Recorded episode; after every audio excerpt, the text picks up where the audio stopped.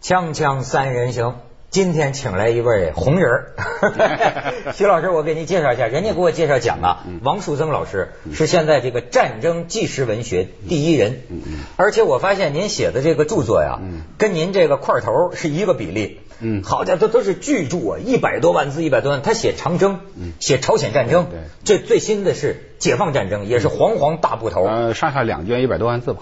好家伙，就也详细的这个调查，而且我现在还学会一个词儿叫田野调查，嗯就是说啊，他要写一场战争，解放战争当中的一场战争，他往往啊要自己到那个地方，虽然那地方现在都不定什么样了，但是呢，站那儿十分钟也能得到很多新我的。更我我更感兴趣是他的身份，是是部队的，这是哎武对警部队创武作警室，总队呃，我不是武警总部，不是总队啊，哦武武警警总总部创作室主任，主任啊而且人家出身空降兵啊，孔建平。这家伙空降兵，我除了海这么军重，我除了海军军装没穿过这。么重空降不是掉你是掉不的是得俩伞坠着你啊？哎，不是，这当然这有点吃亏 啊。你体重重，首先，但是占便宜的。对哎，首先落降落空中停留时间短，你被坠得快，，你对你被击落的你被击落击中的可能性就 小这头就下来了哎，对，砸下来的坑就大了对。对对我刚才说的这个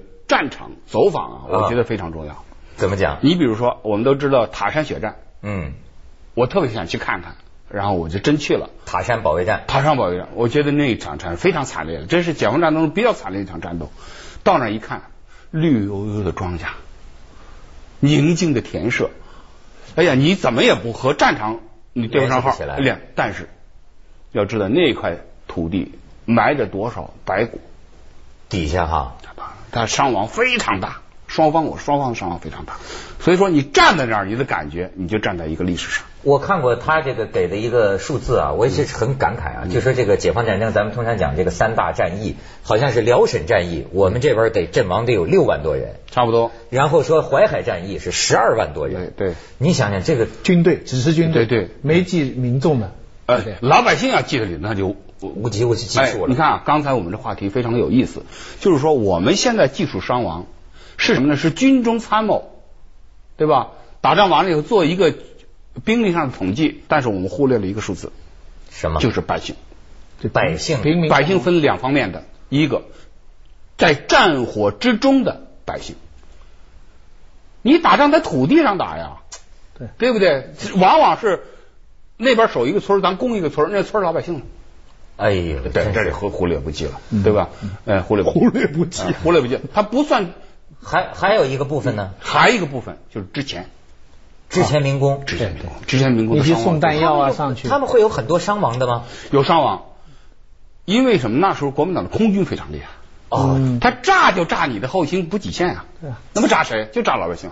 嗯所以说，我说，呃，解放战争完全是老百姓用小车推出来的，那是这是那是真实形的。象，小米加步枪，没错没错，啊呃，共产党领导的军队享受了至今为止任何一支军队没有享受到的对强大的后勤支持系统对。，怪不得呢。所以呢，嗯他有一个观点我很感兴趣，就可以从这儿说啊，嗯就说这个解放最近你知道这也是一个气场啊，叫建国大业这个六十华诞，嗯对大家呢包括好多年轻人，嗯都开始对这个国共之间的这场大战重新感兴趣，重新感兴趣，而且也出来了很多论著，海内外都有。我最近还是就集中看这些东西，所以啊，有个千古之谜啊，就是就就是世界战争史上的一个一个奇迹。嗯，就是说呀，以国共两党当时这个抗日战争结束之后，这个兵力对比，咱知道共产党不够拼的呀。嗯而且你甭说人数，兵力就比你多很多嘛。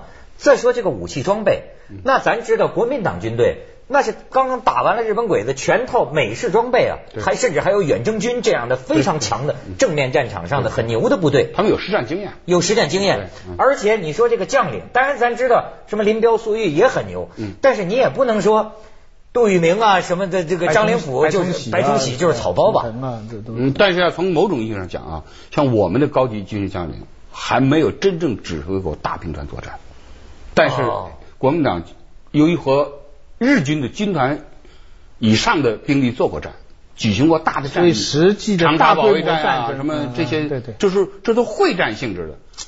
那时候我们的共产党的高级将领没有指挥过会战性质的作战。最多就是百团大哎，战。对，百团大战也算一种最大战役了哎搞破大坏大游击战。对对， 主主要霸铁路。 哎哎， 对，破再就是平型关大吉， 伏击战。伏击战。但是嗯就是啊，这怎么解释呢？就是这个这个事情，但是他说啊，仗没打的时候就已经知可以知道国民党必败。必败您这个理论从哪儿来？呃，我想解放战争是军事观点是呃从从纯的军事角度解释不通。一百万人最后消灭了八百万人，对啊，呃，一开始重庆谈判的时候，毛泽东口袋里有一个筹码，哦，哎、是延安给他发一封电报，这个电报完全是一份清单，说咱有多少人，有多 少？一百二十七万。但是这个我我个人觉得是夸大了，啊，对 对对，还得谈判呢，啊还得啊而且要正规军一百二十七万，我觉得有点夸号号称号哎称号称中嗯间至少一半是民兵性质的。啊，啊，其实还不到。对呀、对，一个班里有那么一一一一两根儿这个三八大盖儿就算尖刀每个马啊人那其他人没枪啊，大刀片儿打的，这不大刀向鬼子头上赶去 啊！好家伙，每个人有一支枪。哎，况且这是不抗日可战争能当中的。， 呃，虽然我们在中国抗日军队的序列之内，但是我们得不到军饷的对，啊，东西。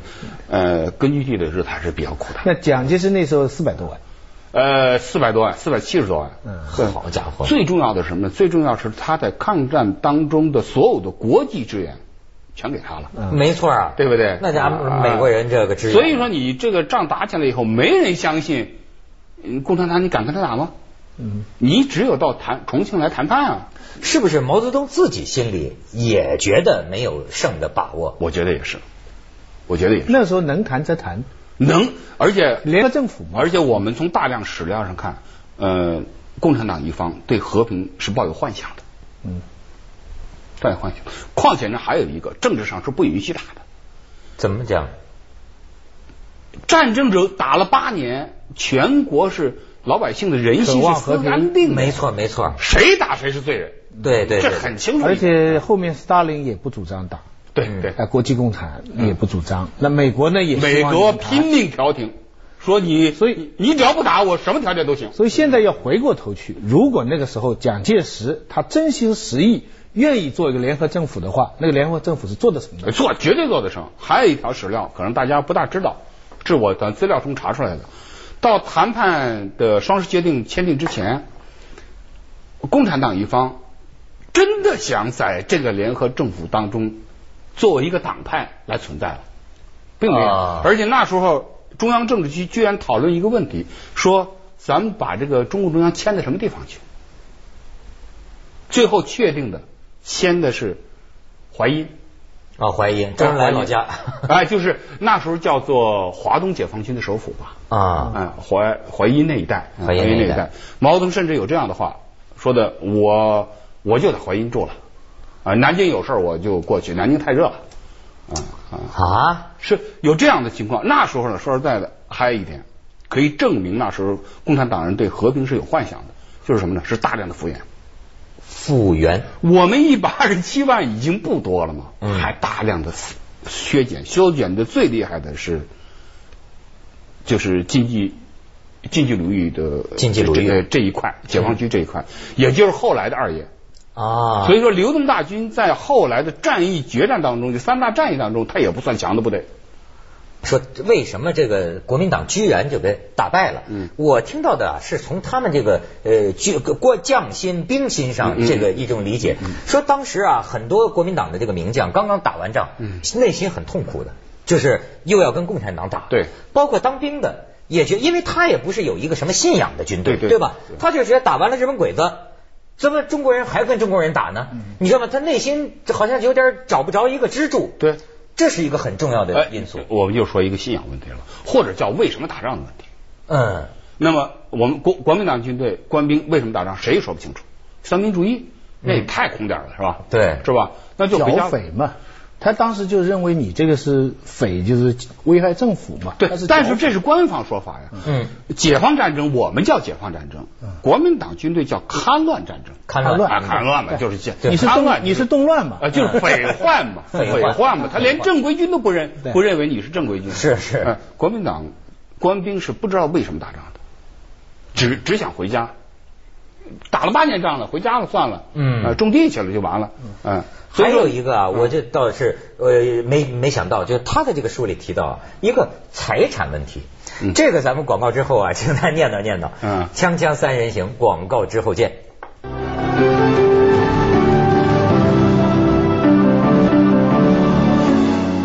哎呀，我听了他的观点啊，我有个感叹，就说这个中国人呐、是不是就不能有钱了？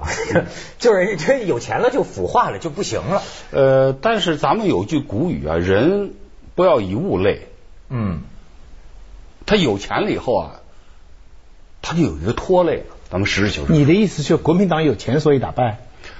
哎，他有钱是什么概念啊？嗯我说的有钱是什么概念？是我们的军队，你记住啊，这有前提啊。嗯，国统区老百姓富，咱当然咱高兴了，这老百姓富这是好事，老百姓也他他关键是老百姓穷，嗯知道吧？嗯，是叫做民穷官富。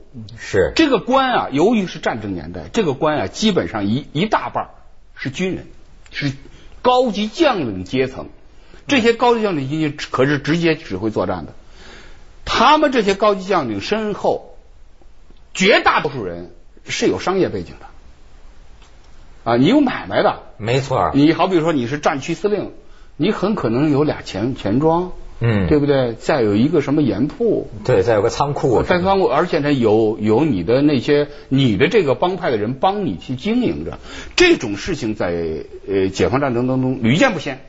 这个建国大业已经总结了嘛，国民党之所以败，就是反腐不彻底嘛。哎，对不对？你知道，就是在 我好像是在他的书里还见到那么一段儿，就说这个傅作义对蒋介石内心真正动摇的一个时刻，就是当时蒋介石还坐镇北平呢，对没错辽沈战役的时候，嗯对嗯最关键的军军军事关头，蒋介石不见了，飞走了，为什么呢？是接到宋美龄的信息，说那个蒋经国在上海打老虎打到孔家头上，蒋介石回去救人去了。救人去嗯救人去，了这傅作义当时所以所以他们把那一段子什么反反什么反腐嘛亡亡党啊，什么不反腐亡国啊之类的，搬到那个蒋介石的对，这是电影呃的嘴巴里语言，电但是呢电影的语，言呃，说这是我对蒋介石信仰的动摇的但一次重要的事件。这句话原话是傅作义的一个口述里边的。但是我觉得这样看呢，其实还是表面了。嗯嗯，这个很多真的分析的话，主要当时的这个战争的那个胜负的差别，很大一个原因是因为他们的农民政策，对不对？哎，你你这这是个这个就把农民就说你帮这边，你可以分田地。你帮那边，他是帮地主，就是维持嗯啊原来对对对的对私有制的土地对关系。对对对对对那至少在当时，因为穷人多嘛，天下是穷人多嗯嘛，那有的分当然是好了。当然后来进合作社，他们不知道了，嗯是 吧？所以所以当时之前民众这么拥护跟共产党的土地政策比国民党好，是起了非常非常毛这个他可以去毛泽东接呃在延安呃在延安接见过记者，啊，在西柏坡嗯接见过一个嗯外国记者，外国记者死问他说你跟国民党打仗能不能打赢？毛泽东有一段回答，嗯这回答当中连军队二字根本就没提，他就提一个观点，那就看我们的土地改革搞搞不搞成功，嗯搞成功了我们就打胜了。毛泽东心里非常清楚，所以说在解放战争进程当中，我们相当一部分高级干部，你比如刘少奇领着，对吧？一直在搞土地改革，嗯开了多少次土地改革的会议，不停的调整调整土地改革的政策，有时候过左了，有时候过右了，呃，调整调整。嗯呃，毛泽东其实我我个人认为，在整个解放战争进程当中，他几乎有一半的精力放在土地改革上了。哦，农民问题，这里有道理。哎，所谓过左，就是说弄得商人都不敢做生意了，哎，啊你觉得对对那也不好哎哎。所以过右，你就不敢斗地主了，那也不好。哎，过左了，过左了，就是说，呃，这个中农也不给力了，啊哎那也不行，呃呃，过右了呢，呃，放过了很多这个恶霸啊、老百姓不高兴了，嗯他这里啊有个微妙所的以调整，嗯所以攻击共产党的人呢，一直说就共产党这个东西，他不很多不是从原则出发，嗯嗯嗯是比较机会主义。讲的好听的，我们就是与时俱进，在不停的情况下调整这个政策，以适合当时的这个局势跟民众的利益。嗯呃，因为这个情况，所以刚才讲的非常对，中国这个解放军啊是世界上很罕见的没有补给问题的一个军队。什么时候才发现这一点？开始因为享受着的不知道不觉得了，嗯直到彭德怀后来打过汉城的时候，哎，对抗美援朝，那个时候才发现，哦，不对，对，部队去了，后面要有补给线的。对那时候在中国打的时候是不需要考虑是补给那时候我不是线写的。我在写《朝鲜战争》这本书的时候也写到了，突然发现我们作为一支作战部队，居然没有后勤部。对，对，因为从来不存在这个问题。我们那时候后勤部啊，这个师当中就有两个干事，啊，当时叫粮食干事就可以了。粮食棍哎到哪儿征粮去？啊哎 呃到村里来找点农会的积极分子是吧？哎这然后大家 商量着，朝鲜就不是这么回事啊了。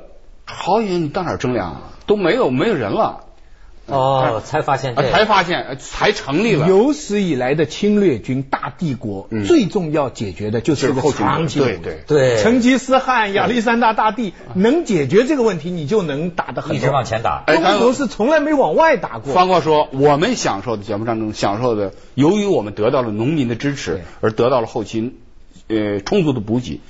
国民党的后勤补给啊，应该说理论上不成问题。为什么？它占着主要交通线，哎，对，占着主要交通线，而且国统而且区有又是老它的美地呢方，嗯。他对啊，那美国国会还不停的给他点钱呢，对吧？通过点法案呢，关键他还有空军啊，没错，他可以用飞舰运输啊。但是解放战争当中，国民党军吃亏最大的就是后勤补给上不行。那是为什么呢？，没老百姓帮他们。呃，共产党军队想扒铁路啊很简单，他不用动用正正规军破坏是你吧的？交通线。你是一心号令，呃对吧？一夜之间，几十里铁路铁轨就不见影了，全是民兵干的嘛。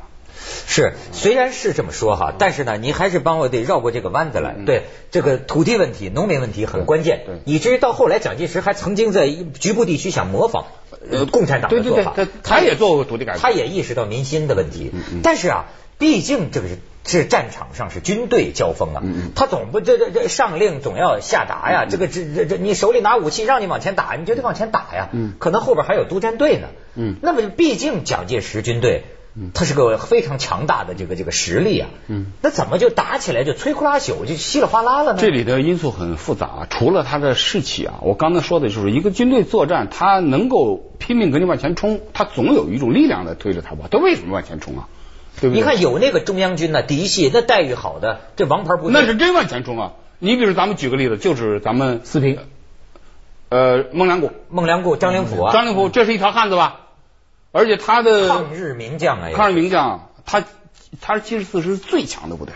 哎呀，后来看电影，向坤演的，嗯哇，气魄。我我跟你说，他的士兵的鞋带都是美美美鞋带都是美国的美军装备，好他家伙的重炮非常厉害。嗯，所以说他被围困在那个光秃秃的山上的时候，他根本就不在乎，而且他还为之骄傲。为被包围了还骄傲呢。对啊，是啊，我你们不是说找陈粟的主力找不着吗？寻找共军主力决战，这呃啊我给你找到了，让他围着。让他围着，他打不动我的，他围我的时间，你们赶紧过来。果然如此，所以说孟良崮战役非常悬啊！我看看看地图就是三圈儿，中间孟良崮，外边是陈粟大军包围着，在外圈儿国民党好几个好几个军啊，这么着所以说孟良崮真是提着脑袋打的。但是刚才咱回答刚才的问题，他永远改变不了一个问题，就是国民党军队内部的派系问题。派系斗争，派就系那些杂牌不真心帮你，哎他就不帮你。啊他国民党军队有个潜规则，是和共产党军队截然不一样的。嗯，他的潜规则是什么呢？我是师长，我是军长，我的兵人头就是我的财产，啊，可不嘛，能吃吃吃吃吃响你啊，吃饷啊，对不对？啊吃饷啊你说吃空饷，你人头都没了，吃什么空饷？啊对对不对？兵打没了，你什么都不是，对，一光杆市长什么钱也没有是。什么戏？而且别人你的地位就没有了，没有了。呃，老头子如果说可怜可怜你说，再给你一些兵补补充起来，你还当市长，不可怜你，你什么都不是了。所以在在某种意义上，国民党这个军队还是跟以前军阀的对，状态它是延续下有来的连贯。延续下来的。嗯也难怪现在的军队老要换将，定期的换。 对对， 他所以说，你看离得最近的那个黄百韬那个诗，李天霞那个诗，离他也就是几华里吧。他不不进离张灵甫，嗯，对，几华里是什么概念？一个步兵的冲击距离嘛。对呀，一冲锋就过去了。然后你张灵甫说的，我现在也快顶不住了，说你赶紧呃向我增援。结果张灵甫在那步话梯里听着那俩市长跟他说说的，我们请求张市长增援我 们。张灵甫说，张灵甫一下子心就凉了，知道这就是潜规则。没，况且强打出头鸟啊！你你你张灵甫太红了，啊，太受宠了。对，对你不对是李天霞市长的话就话就说你不是能吗？哎呦，这怎么能打赢呢？这个所以说我们吃了他以后，迅速撤离战场，一分钟都不敢待着。这是一线之间，对锵锵三人行，广告之后见。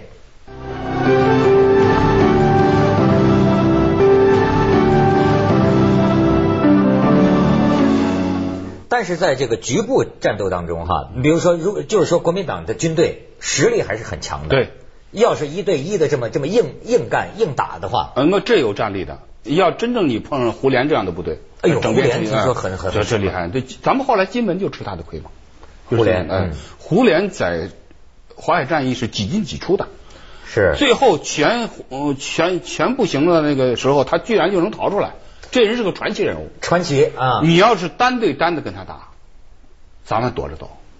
啊这！四平好像也打得很辛苦。四平陈明仁的部队，啊陈明仁，陈明这也是国民党精锐部队，嗯对不对？新一军嘛，对不对？你说那个时候讲士兵的这个战力、这个训练，嗯，共产党军队和国民党军队能拼吗？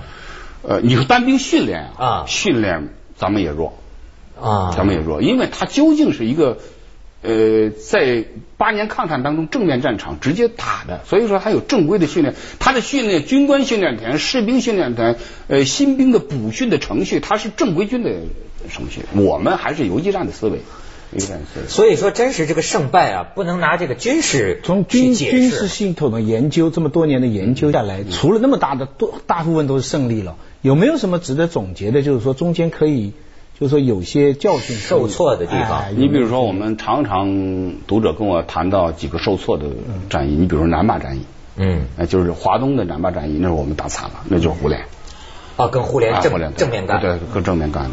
呃，这是其实现在我们还有活着的，你比如说陈浩田，石浩田哎，陈浩田将军，他那时候就是参战的部队，那就是什么呢？那就是说轻敌急躁，啊、然后呢，呃，有点鲁莽。